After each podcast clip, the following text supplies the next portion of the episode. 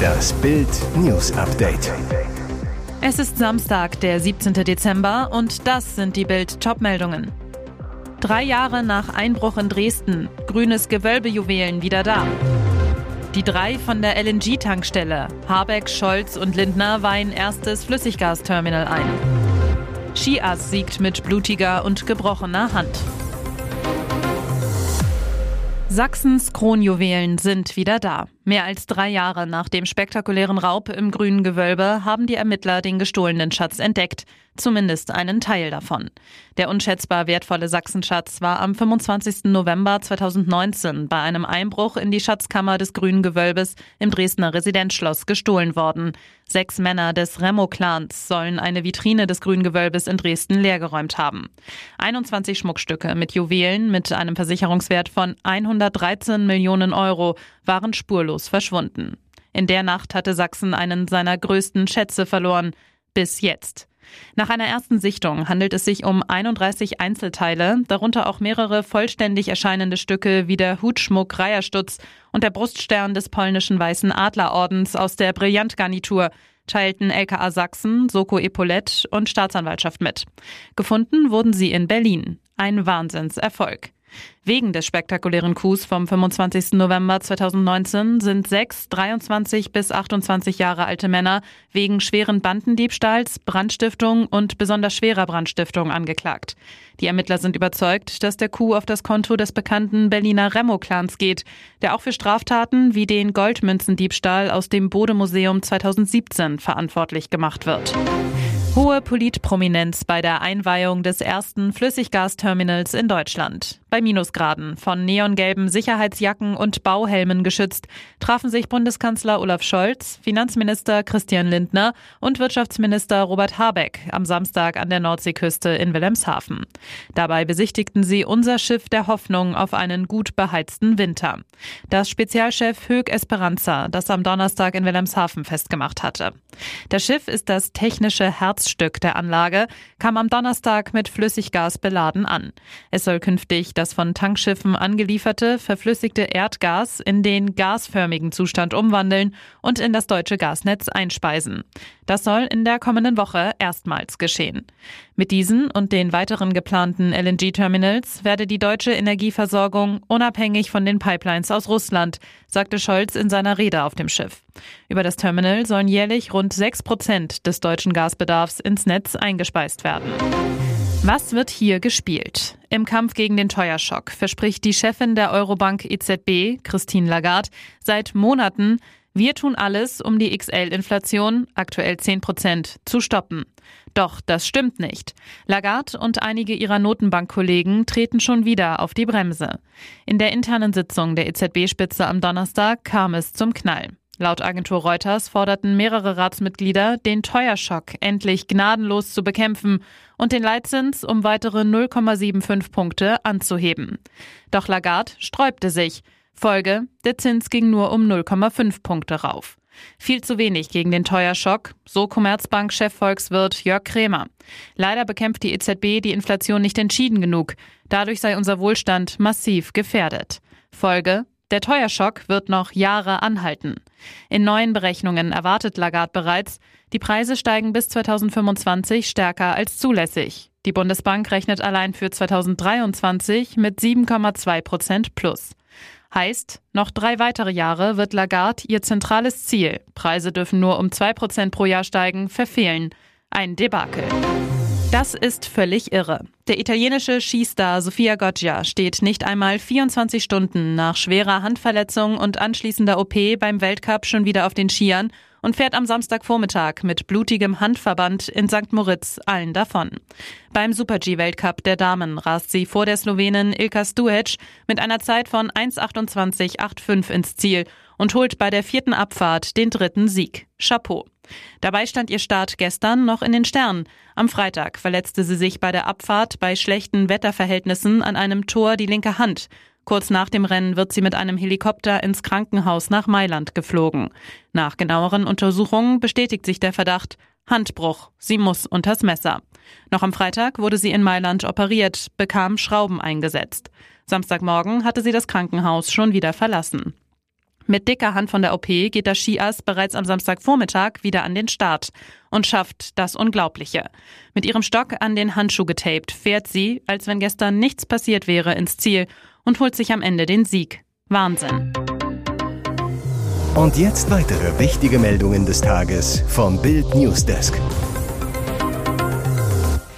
Riesenaquarium in Berlin geplatzt. Polizei dachte zunächst an einen Anschlag. Es war 5.43 Uhr in der Früh, als ein ohrenbetäubender Knall die Stille um das Radisson Collection Hotel in Berlin Mitte zerriss. Den Gästen, die schlaftrunken aus ihrem Zimmer wankten, bot sich ein apokalyptischer Anblick.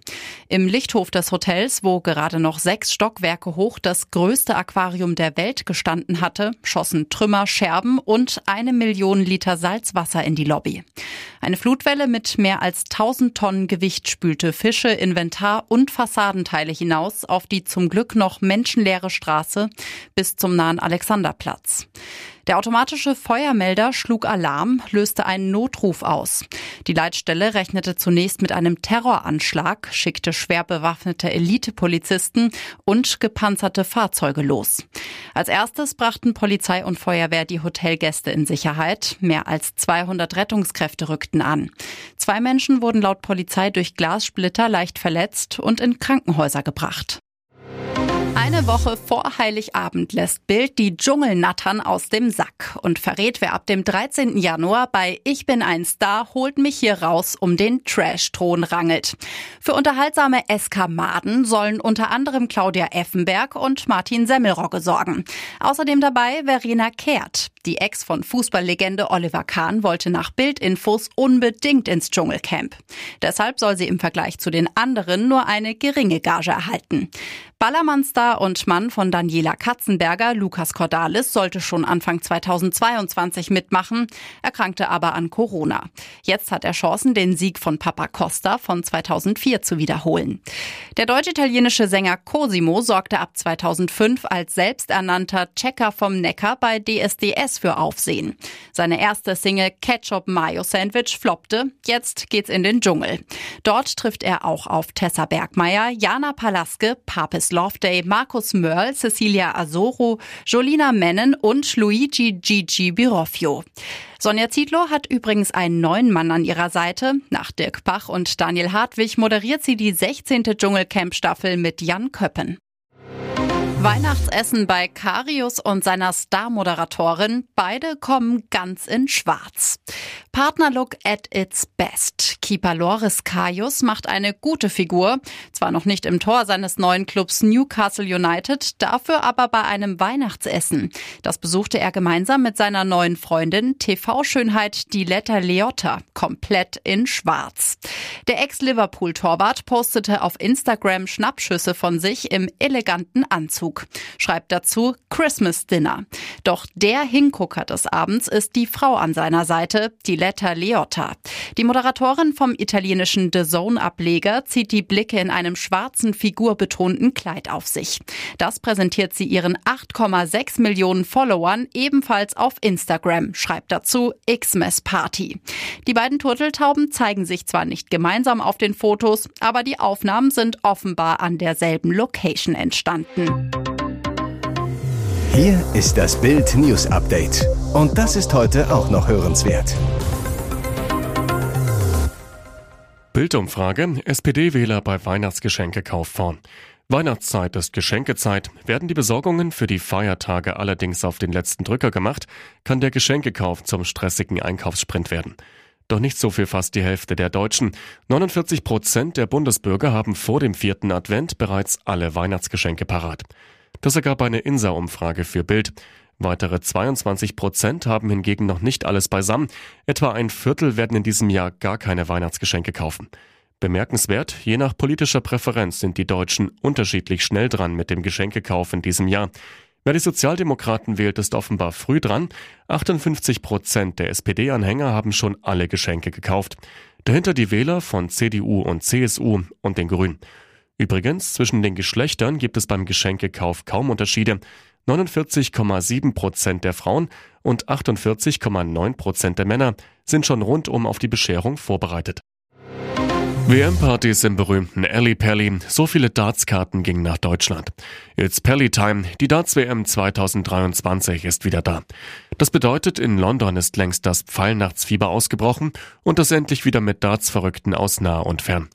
Nach der Corona-bedingten Fastgeiste-WM 2021 und dem Turnier 2022, das aufgrund von Covid-Beschränkungen nur englischen Partygästen vorbehalten war, findet das Pfeilspektakel jetzt wie gewohnt im Heiligen Palast Alexandra Palace Ellipelli statt. Über den offiziellen Ticketweg beim Veranstalter PDC sind viele Sessions bereits restlos ausverkauft. Etwa 3200 Fans passen pro Session rein. Rund 85.000 Karten sind bisher insgesamt verkauft worden. Bild erfuhr, davon sind in diesem Jahr mehr als 10 Prozent nach Deutschland gegangen. Rund 9000 deutsche Zuschauer werden bei den Darts-Partys in London erwartet. Insgesamt ging jede fünfte Karte ins nicht-britische Ausland. Deutschland liebt Darts immer mehr. Der Pfeilesport wird in Deutschland seit Jahren populärer und populärer. Die Veranstaltungen auf deutschem Boden wachsen. Beispiel, für die Darts-EM im Oktober in Dortmund wurden 25.000 Karten verkauft. Das ist Rekord für ein Turnier, das von der europäischen Abteilung der PDC organisiert wird.